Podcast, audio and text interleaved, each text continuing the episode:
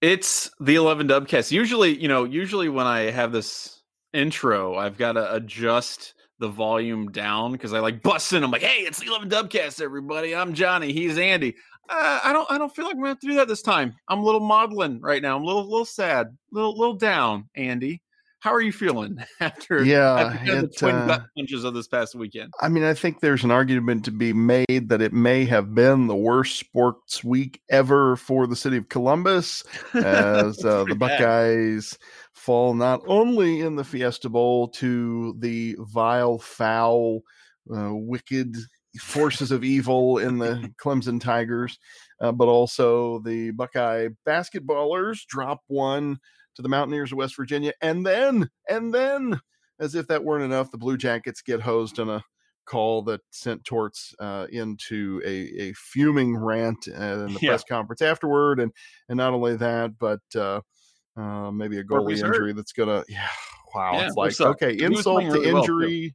Well, it was, yeah, it's great. So anyway, I think there's an argument to be made. This is one of the all-time bad sports weekends in Columbus history, at least in recent memory. Maybe in Columbus history. But I gotta tell you something.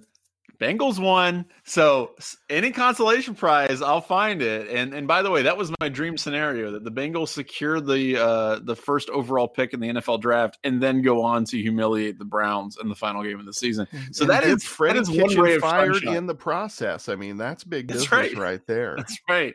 So, and you know what? That's the other thing. Browns can complain about. Browns fans are like, "Oh man, it, we helped you out. All right, relax. The Bengals helped you out. That's what you wanted. You're going to get a new coach. Ideally, things will be better, and the Bengals will continue to be just garbage and god awful for the foreseeable future. So, the universe is as it should be in the NFL, but in college football, it just kind of sucks a lot. you know, here's the thing. I let me let me posit this. I would assume that if you're listening to this podcast, you pretty much know what happened in the Fiesta Bowl. So I don't feel the need to go by it blow by blow and say all the individual things that happen and whatnot.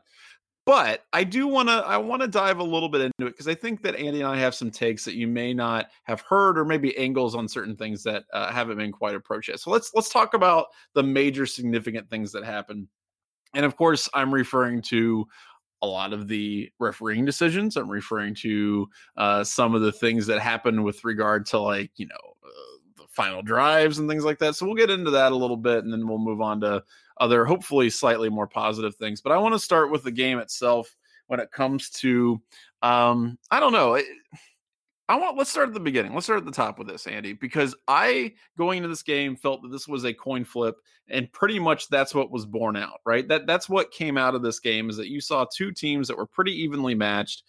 Ohio State got screwed in a lot of ways, but honestly, at no point in this game did I think that like one team was going to dominate the other team. Even when Ohio State was up sixteen nothing, I was like, "There's got to be this, the the flow of this. The tide's going to turn a little bit here." We were talking about that in Slack. I think during the game, you you raised that point a couple times. I went back after the game and went back to the uh, roundtable we do with the staff every week before the game to kind of see what what did I say I thought was going to happen, and it was funny. My I guess predictions, if you will. The last question we always ask is is you know score prediction and MVP. Right. And so my MVP pick was J.K. Dobbins, and I think there's absolutely uh, a case to be made that you know for the Buckeyes in a loss, Dobbins was the standout with his you know really fantastic rushing, particularly in the first quarter, um, and and set you know Ohio State records in the process. The first running back in OSU history to cross the 2,000 yard mark in a single season, which is mind blowing. Passing Eddie George on the all time uh, rushing career yardage leader, again mind blowing stat there. Uh, but but you know, I I thought going into it that was going to be a close game. I had the Buckeyes coming out, you know, with a, a win. I think 35-27 maybe was my predicted score. So I wasn't super far off in kind of the magnitude of the game. What I didn't expect is that basically nothing would go Ohio State's way in terms yeah. of, you know, kind of the, the 50-50 things, the breaks, the the calls, um, you know, and I'm not even talking about the blown calls, but just like literally nothing went Ohio State's way and those kind of things that you say, well, flip a coin and there's going to be some momentum shift. The, the Tigers got all the breaks you could ask them to to get, and and it felt like at times Ohio State got none. Uh, it, we knew it was going to be a dogfight. You're right about that. I think anybody that went into it thinking Ohio State will blow Clemson out of the water was smoking the peyote. Um, yeah. That just was not a realistic expectation going into the ball game. I, you know, I, it's frustrating though because you look at it and you're like, all right, well, yes, it was going to be a dogfight, but Ohio State was right there. It was right in front of them to win the game, and even even with all that ridiculous crap that happened throughout the game, even with the bad calls and the bounces and all that stuff, you have the opportunity to win the game. You get down into your opponent's red zone, and it just it doesn't go your way. And you know, there's a miscommunication between Olave and Fields. He throws an interception um, and that's that's that. And it, it, sucks. It sucks for a few reasons. It sucks because I hate losing to Clemson, and I don't like Dabo Swinney, and I don't like uh, just the general vibe around the program. And I just I don't know. Obviously, from a personal standpoint, not a big fan of the dude or the program. But it sucks because like I don't know. It, when you have a season this good, when you have a season where Ohio State it's not like they didn't battle adversity at any point in time, but they they overcame it. And so when you see a team do that kind of stuff and, and prove their mettle um, in really tough situations throughout the season, you want them to go on and do something after the season's over. And yeah, they've got the Big Ten championship, but man, just getting at least one game in the playoff I think would have gone a ah. long way towards a kind of putting a satisfying end to the season. Even if they had lost the national championship, it, it would have felt like okay, they, this is the accomplishment they can kind of hang their hat on. And you just ran into a buzz saw maybe in the championship or something. But it just feels kind of hollow a little bit. It feels like all that stuff that came before was kind of like, you know, not as significant um, in the light of this loss. And that's what really is a shame because it was a great season. It was a really, really awesome season. And it sucks that this kind of this loss takes away from that a little bit, or at least feels like it. yeah, and the the question was posed. I think uh, Reddit CFB on their on their Twitter feed uh, asked the question after the game: you know, which Clemson, which loss to Clemson now Ohio State falls to zero oh and four right. uh, against the forces of evil, and and they asked the question: you know which loss was the worst. You know, going back to uh, Woody slugging Charlie Bauman even in uh, right. uh, Gator Bowl.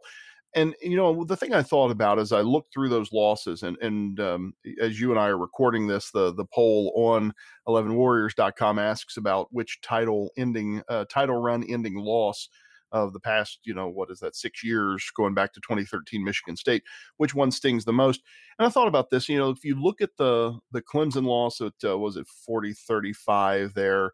Um, and that one, you'd said, well, I, I put that one on Urban Meyer, and it was like, okay, r- give Hyde the ball. So we kept trying to, you know, do cutesy poo things with Braxton Miller. So you walked away with that and say, well, that it stinks to lose, but you understood why it happened. You look at right um, uh, e- even the ridiculous losses at Iowa and Purdue that kept Ohio State out of the playoffs. You say, well, okay, um, Those are almost funny. Like it's hard to get really right. mad about Fl- that. Yeah, fluky games happen, and yeah. you know the Purdue loss. It was like it was the Tyler Trent game. You know what? Hey, that just wasn't meant to be, and yeah. and you move on. Even the thirty-one to nothing loss to Clemson, while that was embarrassing and it felt like a gut punch. Woody Hayes always said nothing cleanses the soul like a good hind part kicking, right? Yeah. So you, would say, okay, you got blown out. You were never going to win that game because Clemson was the better team, and and good things came of that loss because it brought in Ryan Day because there was an obvious overhaul then of the offensive staff because the offensive you know staff just was bad that season, right? So you you look at all those games. This one stings because a you outplayed the Tigers more or less the whole game. Um, and and B, you felt like, hey, Ohio State got hosed. Um, and there are several different calls that we could talk about. Um, one in particular, where I think the consensus nationally is now, yeah, it was a game changing call that should not have been overturned. What, that, that took let's points segue right into that. Let's let's do a little segue right into that because I you as you mentioned before we started recording, you know there there have been people have come out, you know, Big Ten and other, you know, officiating organizations come out and said, yeah, that was the wrong decision. They screwed up. Uh, they made a mistake. Um, here's what I'm going to posit, and and I I want to I want to put this to people, and I want them to think about it because this to me speaks to a larger issue with officiating in college football and maybe football at large. But this is what I want you to do. I want you to go back and I want you to watch a replay of that clip because God knows I've seen it at least a hundred times at this point, right? Like I just had the GIF on a loop where I was just like, what the hell are they looking at? And if you look at the play, if you watch the play, there is some movement of the football. And essentially, what happens is that after the catch, you see the Clemson wide receiver. He's he's got the ball. He's trying to secure it and bring it into his body. Now he's got it in his hands. He's clearly got control of the ball, but he doesn't have this like vice-like grip where he doesn't intend to ever move the ball from that position. He's clearly trying to move it into his body, and as a result, the ball isn't just like staying completely stationary. Now, to me, that's more than enough to say that's a catch because obviously he had control of it. He took several steps with it. It's not like the ball was bouncing around and he didn't have like, you know, the ability to dictate where the ball was going to go on the field. He, he clearly had possession, but that is what I think the referees were looking at. I think they saw the ball having some kind of minute, slight movement and said, Oh, there you go. It's clear he doesn't have possession because it wasn't like super glued to his hands once he caught the ball. And because of that, they're like, well, then that's a clear indicator that you don't have conse- you don't have possession, and therefore any of the steps that you took weren't football moves. My point with all of this is to say that I really think that I believe the same thing that John Tortorella does, which is that replay is screwing us over yeah. in ways that we couldn't foresee when we started instituting it about 15 years ago. And it, it's crazy to me because if you don't have replay, if you see it in real time, maybe you don't have HD cameras or something like that. You just see like a really like a crappy field level view or whatever. It's obviously a catch. There's there's no debating about it. But because you can see the little minute movements within someone's grip as they are like possessing the ball and running with it, that's going to be enough to overturn the play. And that's what's really wild about this to me because I can see why they overturned it. Like I, I honestly can. I can see. I under. I understand it. It's just stupid as hell.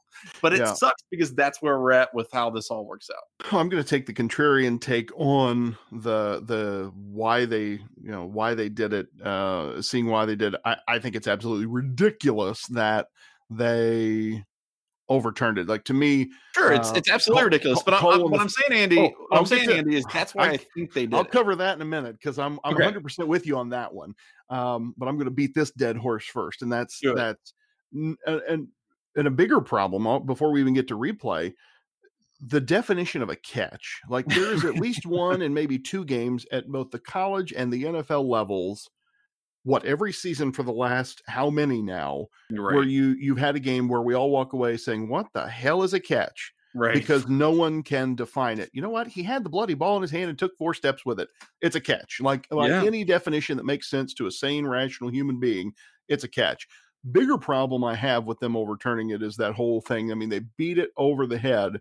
There's got to be, you know, incontrovertible video evidence or whatever, indisputable video evidence and so on. Right. And that just isn't there. Zapruder, that film thing, that thing you all all you want, get uh, you know, Michigan man and start drawing lines on the field and so on and so forth. uh, it's not, you know, it was a catch. Now, to your bigger point. So two two points come out of that. One, for the good of the game of football, the powers that be that broker this stuff have got to figure out a catch is a bloody catch yeah. and stop making it the 27 articles of war about how you define a catch and what is a football move and a, this and that and, the, and completing the process of the catch and so on and so forth. I mean, you could even go back to the Dobbins drop in the end zone. You know, if he's a running back, the nose of the ball just has to touch the front edge oh, of the man. white line and it's a it touchdown. Drives me insane but because he's a receiver yeah, and the ground, you know, a ground can't cause a fumble except in that situation. The ball right. came out because it hit the bloody ground. Right. right. That extremely like, specific situation. Yeah. Yeah. Yeah. Yeah. Actually, so, I was listening to 97.1, which, by the way, Andy and I guest hosted the 11 Warriors uh, radio hour, uh, radio two hours on uh, Sunday morning with Chris. Uh, but one of the things that Bobby Carpenter pointed out is like, look, you know, if he makes that catch in the end zone, that'll be considered a touchdown, right? Yes. Like yes. that'll be so if he's got two feet down and he goes, you know, and he takes three steps and he has it in his possession the way that looked and then it got batted out that would have been considered a touchdown right. so therefore you can't say that it's not a catch on the field and, and what's wild with again what's really frustrating about it is because they felt that there was a preponderance of evidence to overturn that call when the call on the field was a catch fumble fumble recovery and then touchdown and and for i don't know the, the the standard has to be way higher than I think what it's been set at. And I don't know, man. I think maybe we're just using replay a little too much and, and just getting way too in the weeds for things. I understand if it's something where like there is no call that's being able to be made on the field. You know what I mean? Yep. Yep. Like if it's just it's too close, it's just too close and people can't figure it out. But we're up to the point where every single call is being questioned and if that's the case, then you're going to get a situation like this where it's it's literally just up to whoever's looking at it because yeah, there's going to be a billion different ways to to interpret the rules. I derailed your point to rant about uh, the egregiousness of what I think is probably the worst uh, call in playoff history with the overturning of that that uh, catch fumble touchdown sequence. But your point, I think, is really important and kind of gets lost here in in the is the national narrative has very quickly become oh. Ohio State fans are sore losers and whining and complaining, and you which they are, but that's fine. Yeah, and you and, and right I, I got into a, a, you know a kind of a Twitter thread earlier today where um, you know I'm I'm sharing the the news. I think it was Dennis Dodd at uh, CBS had reported um, you know that the na- incoming national head of officiating said that call should never have been overturned. Right. Um, and you know a, a, Twitter follower from outside Ohio State fandom um, said, "Man, you're really beating this dead horse." And and, and my comment was, you know. Uh, both things can be true that Ohio State had a hundred other chances to win the game and right. that you should be outraged as a fan of the sport that this injustice was perpetrated by an officiating crew like it should so yeah. so for the good of football your your point is right on target they have to seriously in addition to you know figuring out what the heck a catch is um, they need to look at the role of replay in sports in general but especially in football it's lengthened the games I mean, I think we all felt like the third quarter of that game lasted about 12 months. Okay. Oh, um, yeah. You know, you go back to the first quarter, the Garrett Wilson um, hand down catch that was reviewed uh, on I think the very what that very first drive, which is also hilarious because a lot of people are like, "Wait, that's a catch? Too? That's a that's yeah. a catch? You're allowed to do that? yeah, that was a catch, but the Dobbins one wasn't, and so on and so and and and the yeah. uh, the the overturned one wasn't, and yeah, right. So that, but the replay in that or the the review of that catch you know, screwed up Ohio State's momentum, took the wind out of their sails, and ultimately leads to a field goal instead of what looked like a sure touchdown with the play they right. had dialed up. So, you know, that's a big issue. It changes the tenor of games. And when tempo is so important to the modern game of football and, and timing, and you saw Ohio State really in the first quarter in particular.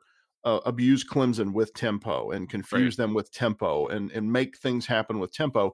The review process just totally disrupts that in a in a big way. And from a fan viewing standpoint, it's not making it a better game. We spend more time today, I'm convinced. Some of this is because of high definition television and social media, don't get me wrong. But we spend more time today complaining about officiating in games. Has officiating gotten better? Probably if you actually went, you know, like line by line and looked at games of yesteryear, it probably has gotten better but I don't know that our experience as fans or that the players' experience as players has has improved enough to justify the the detriments to the game.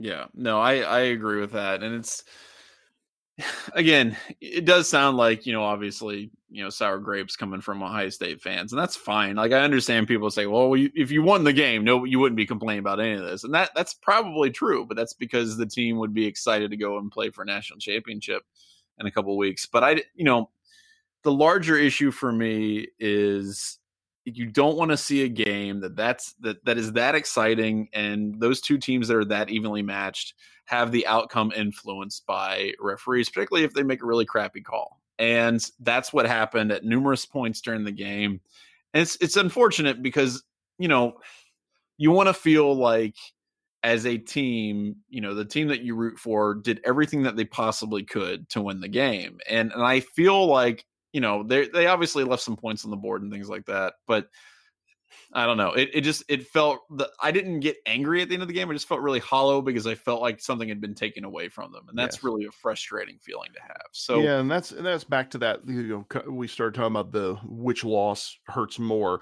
That's that, and I was trying to explain that to non Ohio State fans on Twitter too. Like this is why Ohio State fans sound so salty about this because this is the one where you don't say, "Hey, our play is the reason we didn't win the game. It's it's Right. that there were things outside of their control that shouldn't have had an impact on the game. Let's look at the targeting call as the other one where I think college football has to have a real heart to heart with itself.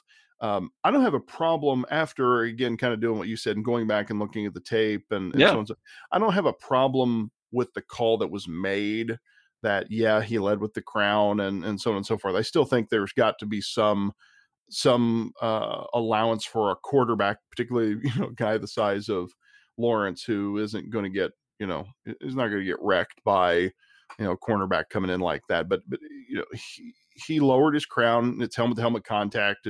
I hear the phrase forcible contact by a lot of these rules analysts and so on. And so fine, okay, I'll, I'll give you that. The bigger issue with the rule, aside from the fact that I'm not sure it's really achieving its intended um, intended goals, is this ejection for the infraction is overly punitive. Yeah, I kind I mean, understand the reason for ejection at the outset that you're wanting to make this a severe. You know, we're so concerned about concussions and and the health of of our players um, that we don't want you doing this. I mean, you look at Ryan Shazier is a great example, right? There's a guy who put his head down, and you know, so I understand why you want to make this, you know, a huge thing for these kids that don't do this. It's bad. But man alive, incidental contact with the quarterback and the team's arguably, you know, one of the one of the two or three best players on the field out for the rest of the game had a huge impact on the game. Right. So I don't have a problem with the call. I have a problem with the rule. I think you could argue the call, but I- but I'll, I'll set that aside because there were more egregious calls.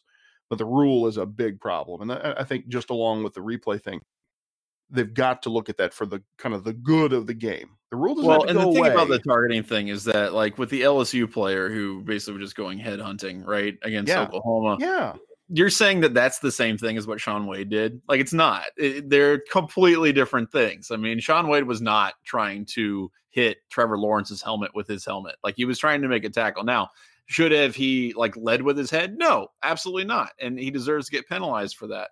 Kicked out of the game and saying that he did the same thing that this other kid did, where he like ran three yards and like launched into another dude's you know helmet. No, it's not the same thing.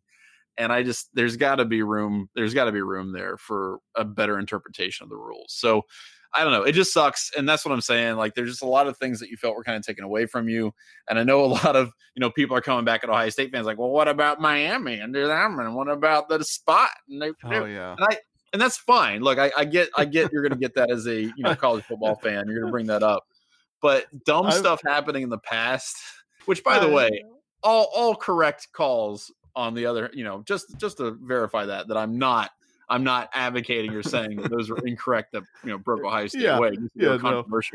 I have a, I have a wrestling I have a wrestling fan from another team. Even you know, l- listeners of the program know I'm I'm the the resident wrestling guy at Eleven Yeah. Warriors, and I I had a guy uh, um, tweeted me earlier today, and he's like, "Well, are you mad about the the the call to let Logan Stieber you know beat um, Oliver in the NCAA?" cha-" I'm like.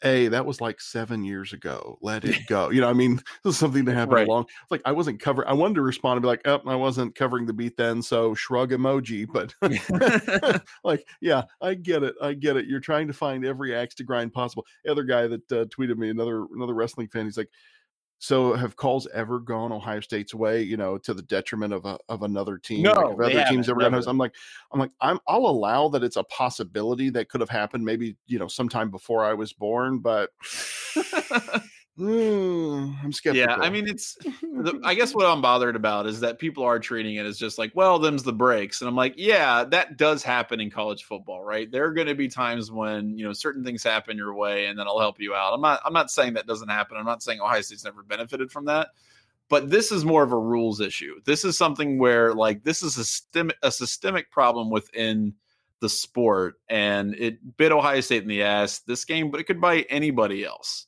in any other game. This is not something that's unique to Ohio State or that particular game. It's it's a problem with how the calls are done, and you know, it, it like I said, when you've got a really great game like that, that's why it it sucks because it's not a situation where like, oh, Ohio State lost by forty, so you know, whatever. This is something that impacted the outcome of a really important game. And it's not. It's a, it's. It doesn't sit well, and I'm sure there's a lot of fan bases who are gloating about that. But it sucks. So shut up. Yep. Don't at me. um, so that's you know the game obviously didn't turn out the way you wanted, but hey, you know you sit down, you wake up the next morning. Uh, theoretically, the sun rises, although in Columbus we couldn't tell because it was super gray and overcast and rainy.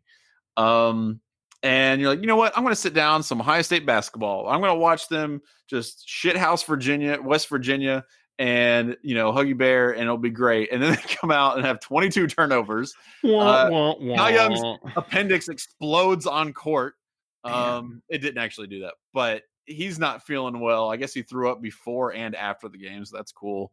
And they lose, and it's just and they're in Cleveland, which is you know I was expecting. I was listening to part of it on the radio, and I was expecting it to be kind of like you know, a partisan Ohio State crowd, and it was like 50 50, which I was not because all that. of the fans were in yeah. Phoenix. yeah. And so it was, you know, it, it sucked that I thought Ohio State would just go in there kind of like swagger and, and beat the living hell out of the Mountaineers, and that obviously didn't happen. So this is not, as you mentioned at the top of this, this is not a great weekend for Ohio State sports. And look, I you know the turnovers they've been getting worse for the basketball team. They got to kind of lock, lock that down a little bit. Um, I think some players are a little ailing a little bit, aside from uh, Kyle. Um, but yeah, that blew. That, that was not fun either. that sucked. High so, State falls to number five after the loss. Yeah, um, I, I think terrible. that's o- I think that's okay. I think this team's still, uh, you know, contender for a one seed in the in the tournament, and I think, uh, you know, fair to drop them um, when you look at the teams ahead of them, okay, Gonzaga, Duke, Kansas, fine. I haven't really watched Oregon play um, yet. See, that was the that's the team that um, you know kind of jumped from six to four ahead of them. Ohio State falling three spots. So you know, you're this still has been a tremendous run. Ohio State now eleven and two um, on the season, and I think they're they're going to easily get to twenty some wins um, and and make noise in both postseason tournaments. I, you know, you don't like you don't like to see um, you know what happened against Huggy Bear, but I, I like the comment from our own Chris Lauderback who he said I kind of wish you know they'd schedule a team like West Virginia every year because you know it's going to be this kind of defensive slugfest, right? And and that's you know this schedule actually, you and I have talked about it some more. I mean, it's really set up nicely to get this team ready for conference play uh, even with a couple of because nobody it, college basketball you don't really care about losses like this this early in the season, right? It's not like Ohio State suddenly, um, you know, not going to be in contention for a one or, you know, okay, a two seed even, um, because they lost to West Virginia. West Virginia, good ball club. Uh, it's a Huggy Bear, you know. So you say, okay, you expect them to win some games like this, to pull off some upsets and so on and so forth. But I, I think it's it's great for the team to get that kind of contest early uh, or or midway through the season. I guess we could say midway through the season now. Um, and I think it'll pay dividends on down the road. You hope Kyle Young's okay and comes back because that uh, that was kind of disconcerting when I saw I heard Holtmann first, you know, in the co- press conference saying he'd been sick before and after the game, and then not long after that, news breaks that he's you know appendix surgery or what. And I was like, oh, yeah.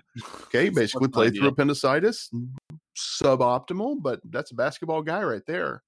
Yeah, I mean, and good for him for coming out and playing and, and playing fairly well, which I thought was pretty wild that he was able to to get through that. Um, so yeah, that's that was our weekend. It, not not super fun, and then of course uh, the Bengals beat the Browns, which is great. Um, and really, actually, that was the best of both pos- most po- both possible worlds if you're a Browns or Bengals fan. Then, as we mentioned, you know, CBJ did not have a great time. So not great, but here's what I want to talk about kind of going through the to the future. Uh, first of all, I'm not super stoked about football for the next couple weeks. There's like a there's a couple bowls going on right now, you know. Allegedly. Yeah, allegedly. I, I'm not I'm really not paying attention to them. And I feel really sad about that because this is normally the time where I'm like super stoked to watch as much college football as I possibly can. And now I'm just kind of like meh on everything because they just got a sour taste in your mouth. Um, which I'm not, you know, that that that just adds to my frustration. So what I'm going to do instead is really this is what I've been thinking about honestly before the, you know, season even started to come to a close because to me what Ryan Day's biggest challenge is going to be going forward is not, you know, eh, can I scheme, right? Like am I good coach? The proof is in the pudding I think at this point. I think Ryan Day knows how to you know run a team. I think he knows how to create an offense and figure out what works best for his players. I'm not worried about any of that going forward. What I am worried about is coaching personnel and whether he can sustain recruiting. Now, in the second, the latter part of that seems like he's doing pretty well, right? We just saw that where, um, you know, officially that they're ranked number one for the 2021 recruiting class. Now, obviously, that could change quite a bit, right? Because you know, right now we're looking at seven commits for 2021, and, and that's gonna, you know, that's gonna obviously change enormously in the next few months and years. But um, the one that I'm a little worried about is honestly the coaching personnel stuff. And I don't know. I mean, you, you look at Yurcich, he's going to Texas. Um, you know, obviously Hafley is leaving, going to Boston College. Are you worried that Ryan Day is going to struggle finding replacements for those coaches well, and, would, and maybe future coaches? I would I would go back to you know the Urban Meyer era, and it seemed like the years that Urban had uh, challenges with staff transitions, that that's where you saw things kind of kind of sputter. And you go back and you say, okay, when Texas Tom Herman leaves and and you bring in Tim Beck and the offense kind of goes to hell in a handbasket. And right. it was pretty good on the defensive side of the ball. And that you know you had a pretty good run with with uh, Chris Ash and and and Greg Schiano actually was good before he was bad.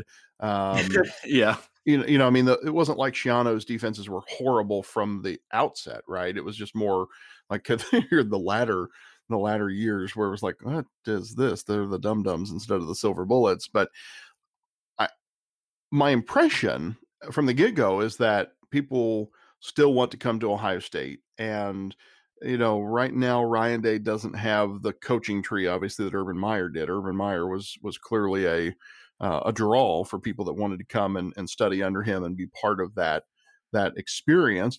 But Ohio State still, you know, the, the money and the resources are there clearly. You know, you're going to be coaching um, the best players in the country. You know, the, I think the system people now look and say, okay, Ohio State is up there with Alabama and Clemson, and uh, insert other SEC flavor of the week um, team in there if that's Georgia or LSU or whatnot. The the recruits want to come to Ohio State the the talent and the resources and the spotlight. So that's the other thing about coming to Ohio State. You know you're going to have your chance. Look at Jeff Hafley. He was here one year. He's head coach at Boston College. I mean, that's yeah. that's the kind of opportunity that being a successful assistant at Ohio State provides. So I, I think he's going to be able to do that. I'm really interested to see who he brings in to replace Hafley. So we was Yurcich going. I don't think Yurcich leaving is a big issue because Ryan Day's still the head coach. So he's he's the quarterback whisperer. He's the quarterback guru. Um, so I'm not super like worried about that particular replacement. Um, I think there's some room to elevate maybe a Brian Hartline as passing game coordinator or whatnot, and uh, that makes a lot of sense because he certainly has has done extremely well um, as a as a position coach and proved to be one of the best recruiters. That's the biggest question: is can he hire people who recruit at the level Ohio State needs them to? Yeah, certainly the on the field part of it's important too, but you know the Jimmys and Joes are maybe more important than the X's and O's these days.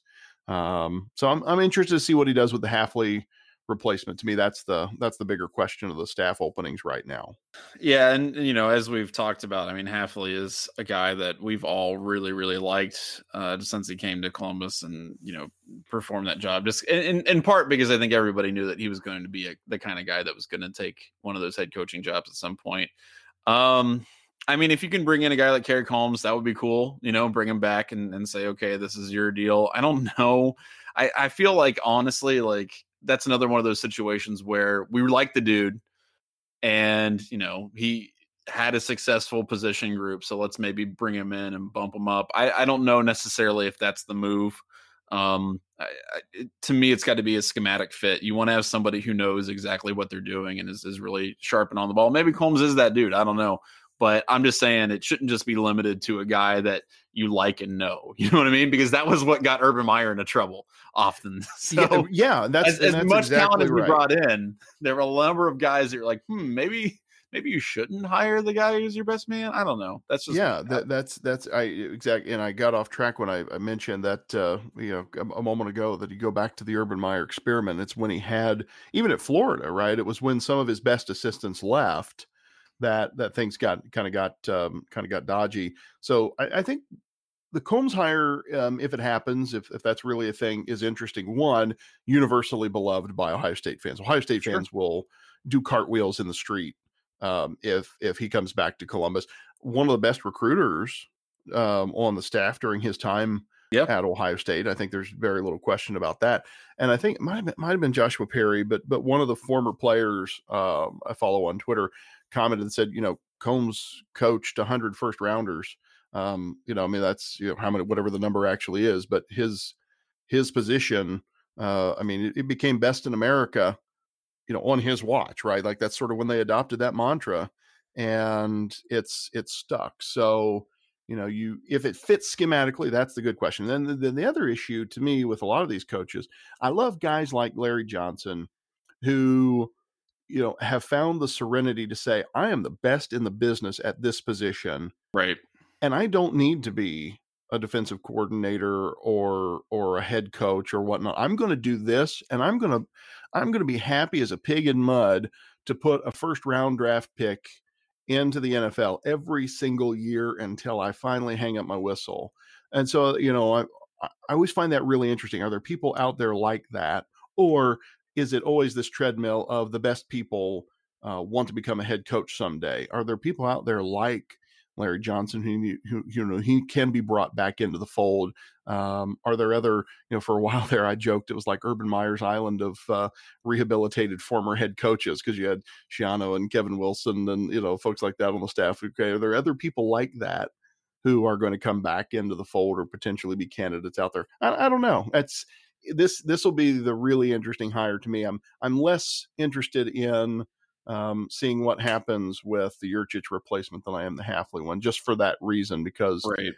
That this defense, although you could make the argument that's not that big a deal because Madison, um, you know, has has done uh, you know his his bit as well, right? It's not yeah, like I mean, Hafley was Madison, the only guy who was a part of this defensive resurgence, right? And, and it'd be unfair to not mention Madison because obviously, I mean, the guy's not chopped liver; he knows what he's doing. He's an incredibly experienced defensive coach. He's really good. But that's kind of what I'm saying with scheme. Like you can't find a guy and just say, okay, we really like this dude. You got to find a guy who's able, like, really on the same page as Madison and be able to construct something together because that's like that's what I think made the defense work so well this past season was you had a guy like Hafley and Madison who were on the same page. They knew exactly what they wanted to do and they were able to implement it really well. We've seen in the past where you have, you know, two offensive coaches who have different philosophies about what they want to do and how they want to approach the offense. It just doesn't work when you're trying to incorporate incorporate two different things and different styles and what you know Ohio State does, and they're they're shifting every other time. Or you you wouldn't go to zone demand, zone demand, zone demand every single other play. It's not it doesn't work that way. So uh, you got to find somebody who meshes well with the staff that's already in place and it's a hard thing to do. I mean, Hafley's a cool guy and everybody likes him, and I think that helps you when you're in that kind of situation. I don't know who else they could do, and you know, I don't know. It's interesting to me because you look at Urban Meyer's coaching tree, and it was just one of those situations like, okay, we'll just take this guy, we'll take this guy, we'll take this guy, and we'll just figure out it, you know, in, in the in the next, you know, two or three months. But this is a different situation for Ryan Day. He's kind of got to sell himself, and he's got to sell the program a little bit. With that said, when we talk about Urban Meyer, his son-in-law uh, Corey Dennis is a guy at Colorado State who is being thought of as you know a replacement, not on the defensive side, but you know maybe somebody who might come in and do things for uh, the Buckeyes. So I, I mean, we'll see what happens. We'll see how it progresses, but um, I don't know.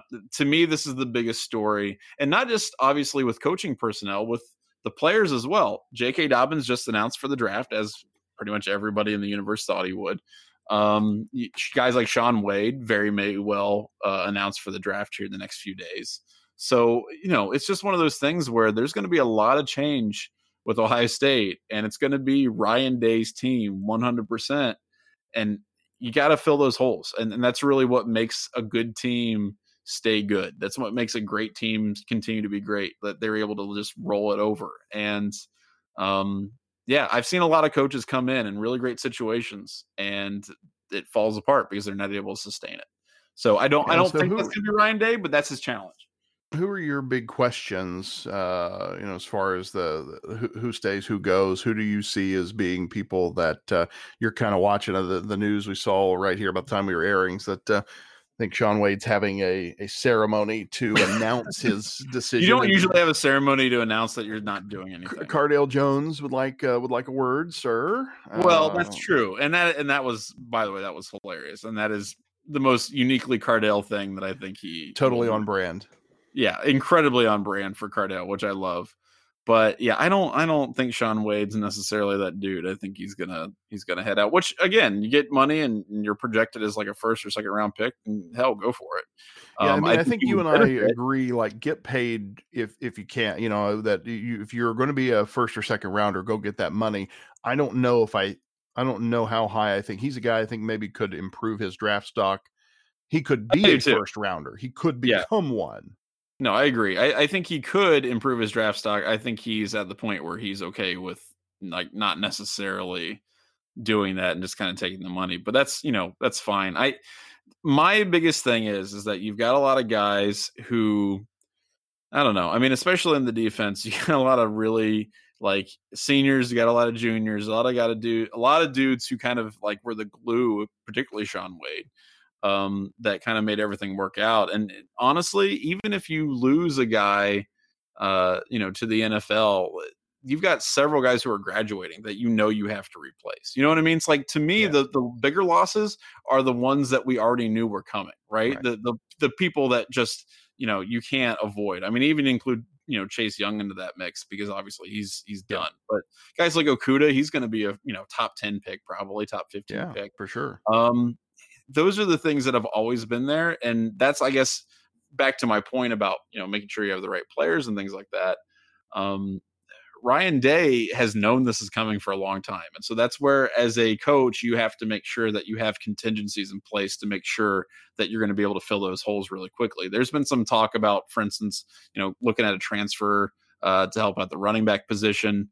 Um, i don't know i mean i that to me seems odd considering you've got 500 running backs on the roster. Um, but I don't know, man. Like it, to me, that's that's where the work is going to be done the next few weeks. But yeah, the worst losses are the ones I think that are the ones that we kind of expected. You look at the uh, draft boards. I think I just pulled up CBS Sports. Uh, I don't know who's. I don't know which analyst this is that uh, does CBS Sports one, but you know, Chase Young at uh, number one, Jeff Okudah at number three. Um. You know that that won't be surprising at all. They've got Shaun Wade coming in at the 53rd overall pick, Dobbins right. at 55. Um, I, I, feel like maybe that's a little low for Dobbins. I think that's extremely low for Dobbins. I yeah, I mean, if you got him at 55, I feel like that's a value pick for yeah. sure. I don't think. Um, I mean, um I think he'll be like early second round or something like that. 55 seems pretty low. Where's DaVon Hamilton graduating? They've got Tim going uh, as the 89th overall pick. Uh, that's that's it on the top 100 picks on that particular draft board.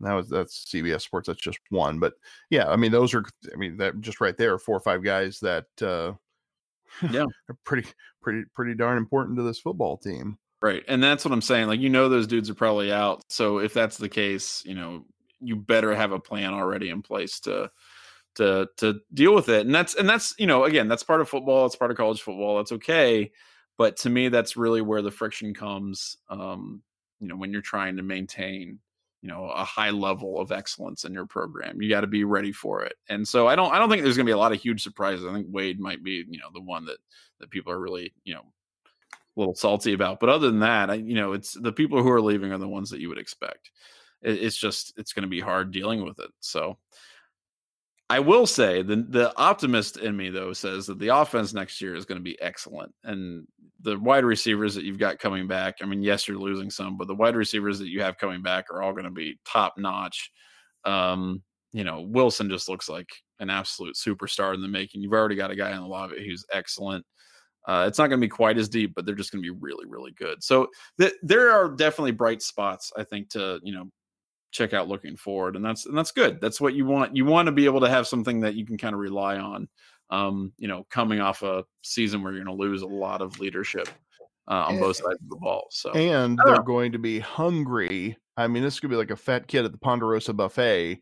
Uh, there's a nice piece kevin put together social media reactions from uh, the current players talking about this loss Um, Right. You know, Garrett Wilson said uh, next year everybody's in trouble. We'll be back. Yeah. I mean, those, those guys I are. enjoyed that one. Yeah. Yeah, I mean they are. You know, Th- Thayer Munford it says, you know, just know we're coming back. Uh, I mean, you go down through, um, you know, W- W- Wyatt Davis, another one. I mean, there's several of them that are like, look, this ain't going to be it. Justin Fields is going to be even better next year than he was this year. I think you know he continues to grow and mature.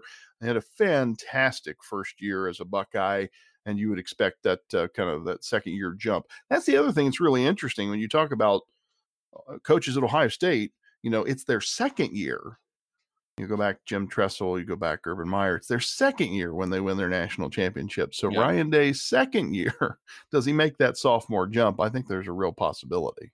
Yeah, there there's a lot in place that can be, I think, taken to a next level, and and hopefully they find the personnel and the players that can get them there. So, you know, it's going to be interesting to watch uh, evolve over the next few months and, and weeks, and maybe even just days, honestly, because I think a lot of news will probably come out really quickly in between now and the national championship. Um, so that's you know, it is what it is. It sucks that it comes after a loss, but it's like I said, it's a fascinating part of the process of building a football program.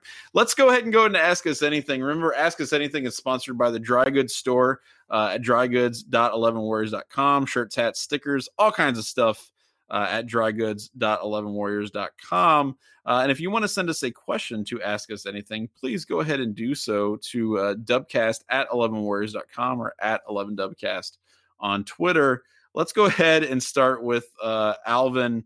Uh, our good friend Alvin asks us just basically, do we have a legitimate gripe for these calls?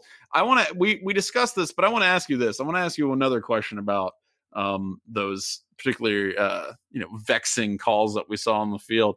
Are these going to be the kind of things that Ohio State fans think about or remember the way that other fan bases do for like years and years? Do you think this is one of those things that we just don't let go?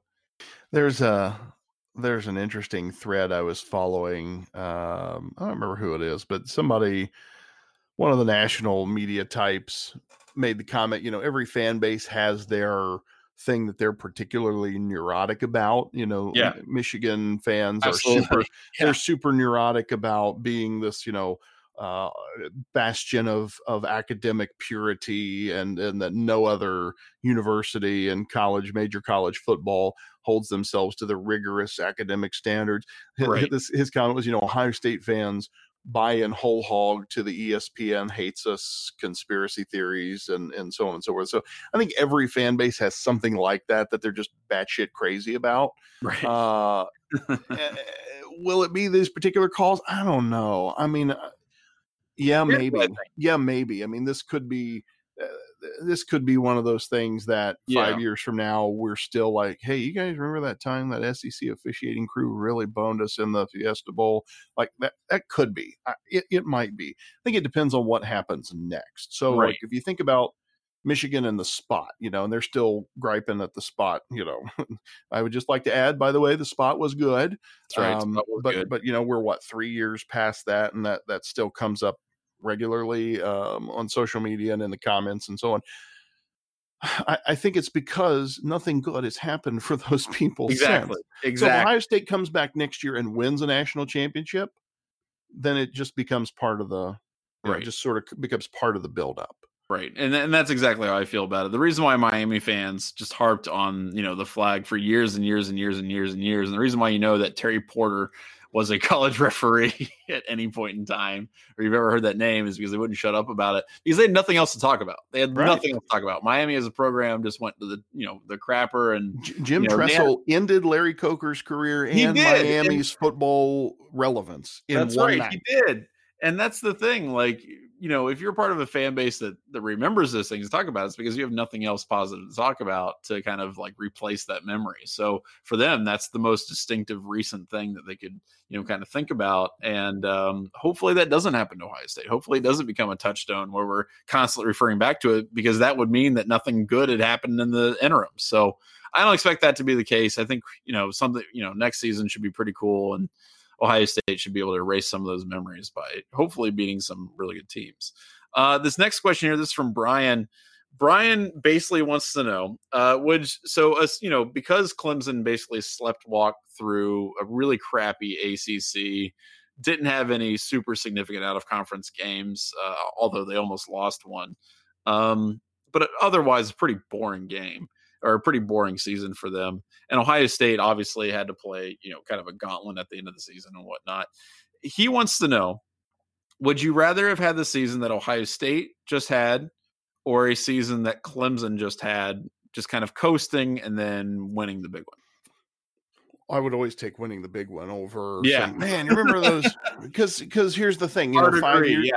five years from now, we're not going to be talking about insert, you know, whichever. I mean, we're not even going to be talking about the Big Ten championship game. You know which Big Ten championship game we still talk about? Fifty nine to zero. That's, That's why. Why do we talk about that game? One, it was an unearthly ass kicking, and two, it was the spark that put Ohio State into the playoff right. and kicked off the most improbable three game stretch in college football history. Right, like that's that's right. why we talk about that game. Otherwise, like, tell me three other Big Ten championship games you want to talk about. Like, I, I don't know.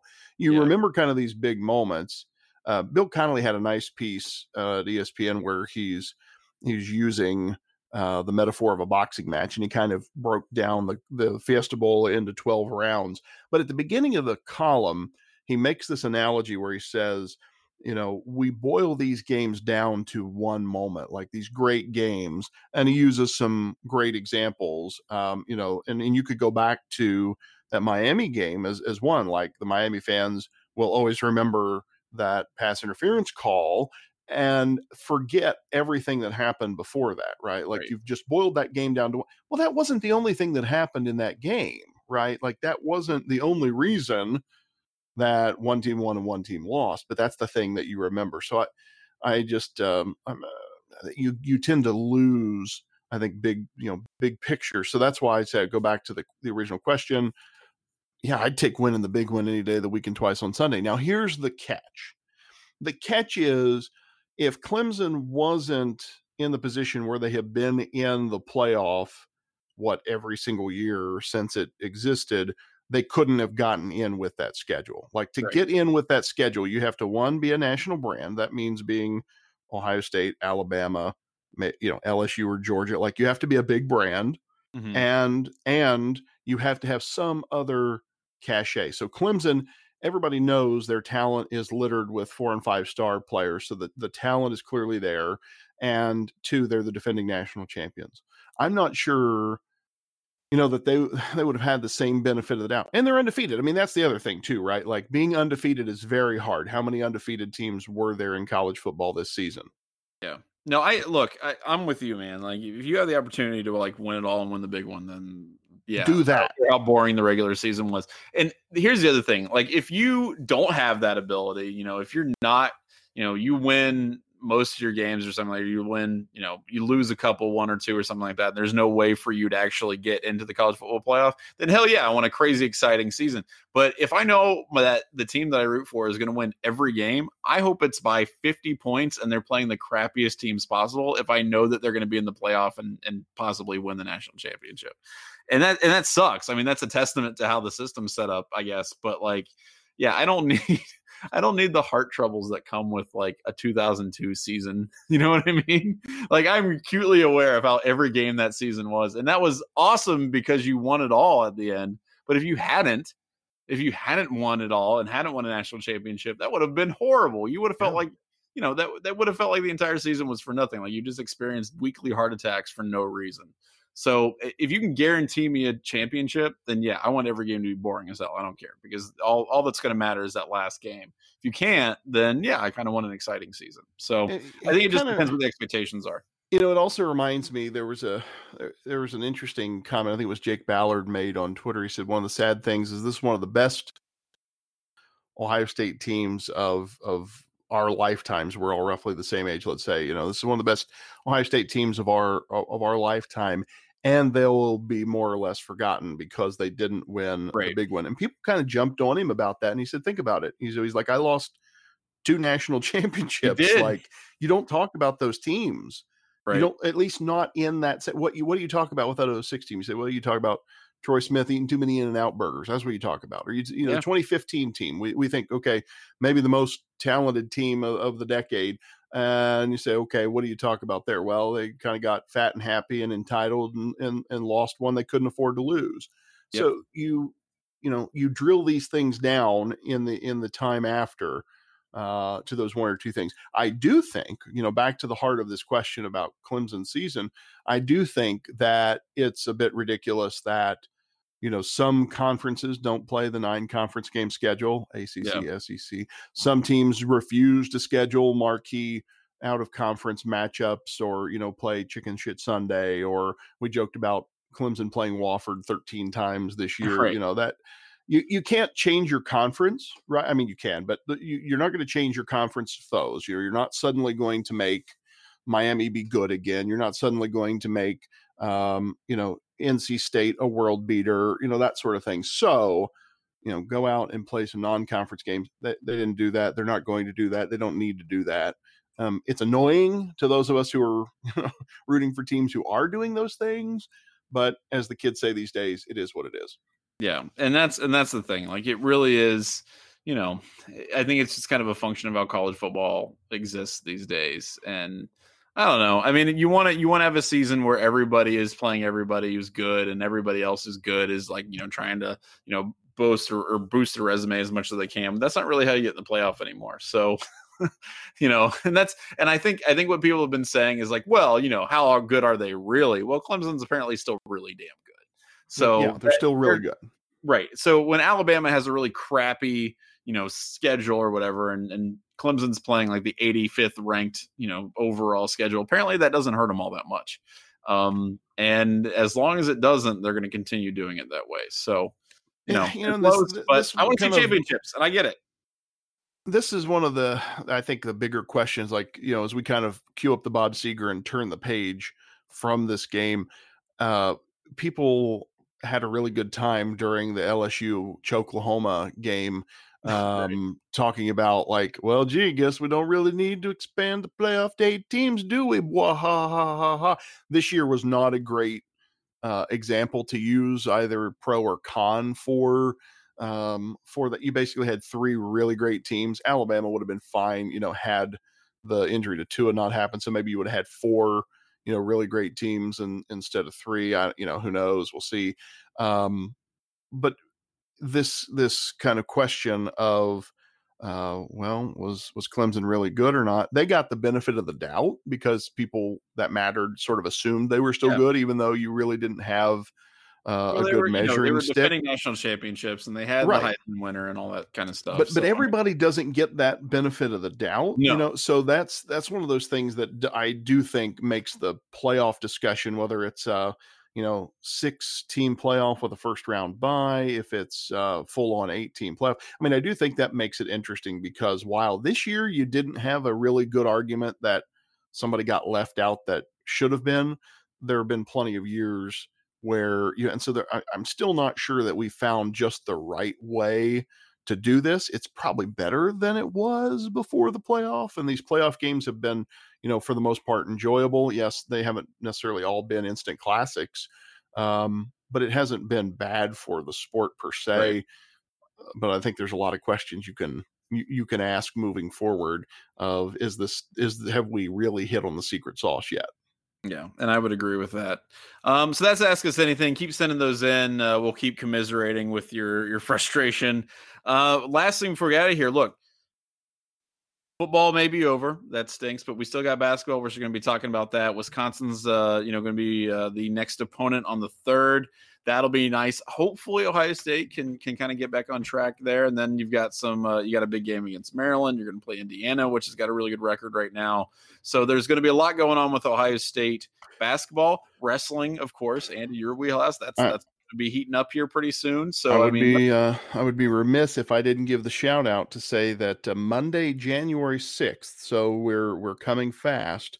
Monday yep. evening, seven o'clock at Covelli Center. Um, the Buckeyes host Arizona State. Arizona State is uh, is going to be a fantastic duel. That that's uh, one of the the marquee matchups yet on this year's schedule, and the I would say the best um, home duel yet on the schedule because Ohio State wrestles Iowa, uh, Minnesota, and Penn State all on the road this year. Uh, Nebraska as well. Those are all um, road meets this year. So yep. Arizona State is going to be televised nationally um, Monday night, I think on Fox Sports One actually. Nice. So if you, you know, you can get tickets to Covelli, I would totally do that. It's going to be electric, um, seven o'clock Monday night. If you can't, it's going to be on FS1. Uh, it's really cool to see um, wrestling matches getting nationally televised more and more. That one's going to be a great one. Yeah, that'll be a lot of fun. And by the way, if you want to want to see a guy who's even more pissed about the result of the of the of the football game of the Fiesta Bowl than you are, Tom Ryan's Twitter feed is, is friend of the program, Tom Ryan. Man, I yeah, what a, what a great dude. Um, so yeah, definitely check that out. It's it's a good time always to see the the wrestling program, which of course is you know so amazing right now. Um, and we'll see y'all next week, and hopefully we'll be in a little slightly better moods. But until then, I'm Johnny. And I'm Andy. And we'll see you next time.